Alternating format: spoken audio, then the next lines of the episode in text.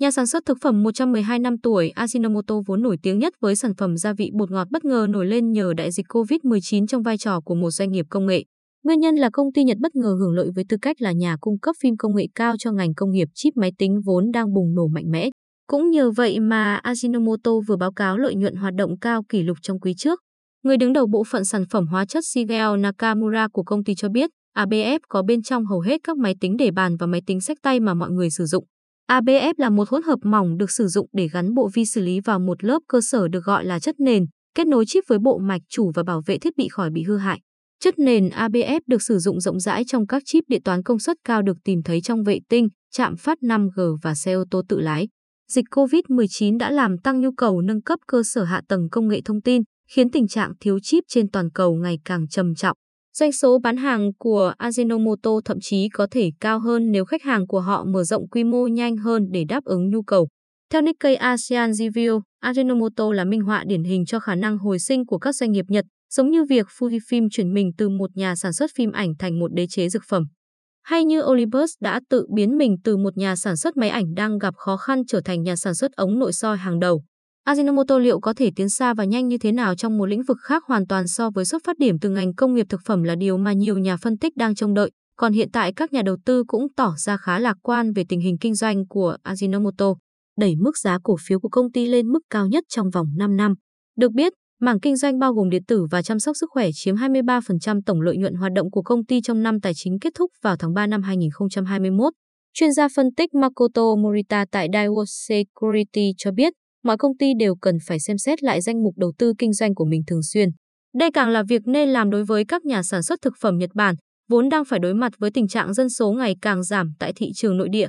Theo ông Makoto Morita, các nhà sản xuất thực phẩm, sản phẩm tiêu dùng toàn cầu như Nestle, Danone và Unilever thực hiện nhiều thương vụ mua lại và bán ra hơn các công ty cùng ngành ở Nhật Bản. Ajinomoto có thể làm được nhiều hơn thế. Mọi người vẫn có vẻ ngạc nhiên khi biết về hoạt động kinh doanh bán dẫn của Ajinomoto. Trong hơn một thế kỷ, Ajinomoto đã sản xuất thực phẩm bao gồm gia vị, nước súp, súp khô và thực phẩm đông lạnh. Ngày nay, công ty sử dụng các nguyên liệu tự nhiên như mía và sắn để làm gia vị.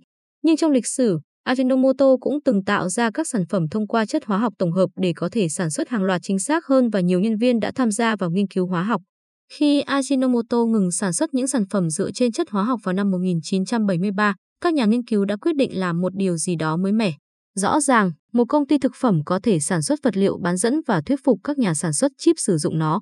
Vật liệu như vậy cần phải đáp ứng nhiều yêu cầu, chẳng hạn như độ bám dính tốt và khả năng chịu nhiệt cũng như không dẫn điện.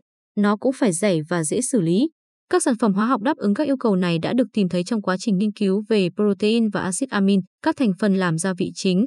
Tuy nhiên, rất ít người mong đợi Ajinomoto sẽ tạo ra vật liệu bán dẫn. Khi ABF ra mắt thị trường vào năm 1999 và có được những khách hàng đầu tiên, sản phẩm này bắt đầu phát triển nhanh chóng.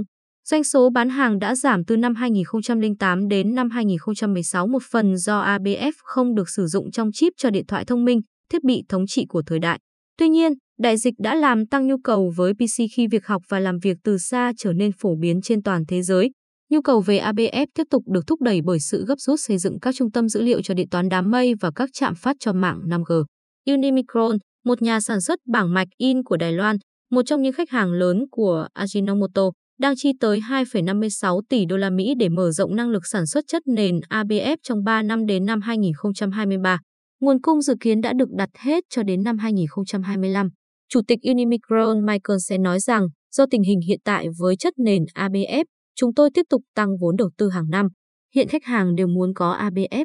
Nhờ những khách hàng như Unimicron, Ajinomoto dự kiến số lượng xuất xưởng của ABF sẽ tăng hơn gấp đôi trong 5 năm đến năm 2024. Cổ phiếu của Ajinomoto đã tăng 80% trong vòng 2,5 năm. Các nhà đầu tư đã tập trung vào triển vọng cho phân khúc phi thực phẩm hay các mảng khác chủ yếu trong lĩnh vực chăm sóc sức khỏe bao gồm chất lỏng được sử dụng trong thuốc nhỏ giọt tĩnh mạch, vật liệu để nuôi cấy tế bào và sản xuất thuốc theo hợp đồng, cũng như ABF. Ajinomoto từ lâu đã nuôi tham vọng sánh ngang với những gã khổng lồ thực phẩm toàn cầu như Nestle. Công ty đã thực hiện một loạt thương vụ mua lại ở Thổ Nhĩ Kỳ từ năm 2013 đến năm 2017. Tại Mỹ, Ajinomoto mua nhà sản xuất thực phẩm đông lạnh Winja Quality Holding với giá khoảng 800 triệu đô la Mỹ vào năm 2014. Tại Nam Phi, hãng mua lại nhà sản xuất thực phẩm Promasidor với giá 532 triệu đô la Mỹ vào năm 2016. Tại Nhật Bản, Họ đã sở hữu toàn bộ công ty liên doanh nước ngoài sản xuất đồ uống Ajinomoto General Foods với giá khoảng 245 triệu đô la Mỹ vào năm 2015. Nhưng nhiều thương vụ mua lại ở nước ngoài không thành công, buộc công ty phải xóa sổ phần lớn các công ty này vào năm 2019. Kết quả là niềm tin của nhà đầu tư giảm mạnh. Trong thị trường nước giải khát, cà phê bột của họ phải đối mặt với thách thức từ Nestle. Trong lĩnh vực thực phẩm đông lạnh, Ajinomoto vẫn chưa đuổi kịp đơn vị dẫn đầu trong nước là Nichirei. Trong khi đó ở mảng thực phẩm khô, các nhà đầu tư đang tìm kiếm các sản phẩm mới ngoài súp thương hiệu Knorr. Philippines, Thái Lan, Việt Nam và Brazil đã trở thành những thị trường nước ngoài quan trọng của Ajinomoto. Nhưng tại những thị trường này, công ty cũng phải đối mặt với sự cạnh tranh từ các nhà sản xuất thực phẩm địa phương khiến tỷ suất lợi nhuận giảm trong thập niên qua. Nhà phân tích Morita của Daewoo cho biết, Ajinomoto cần đưa ra một mô hình tăng trưởng cho hoạt động kinh doanh thực phẩm của mình, đặc biệt là ở thị trường nước ngoài. Chiến dịch này trước tiên phải thành công ở Nhật Bản. Ông nói, ở một khía cạnh nào đó, Ajinomoto có thể là một công ty hóa chất hơn là một công ty thực phẩm. Tôi sẽ không ngạc nhiên nếu mảng phi thực phẩm chiếm một nửa lợi nhuận của công ty trong tương lai.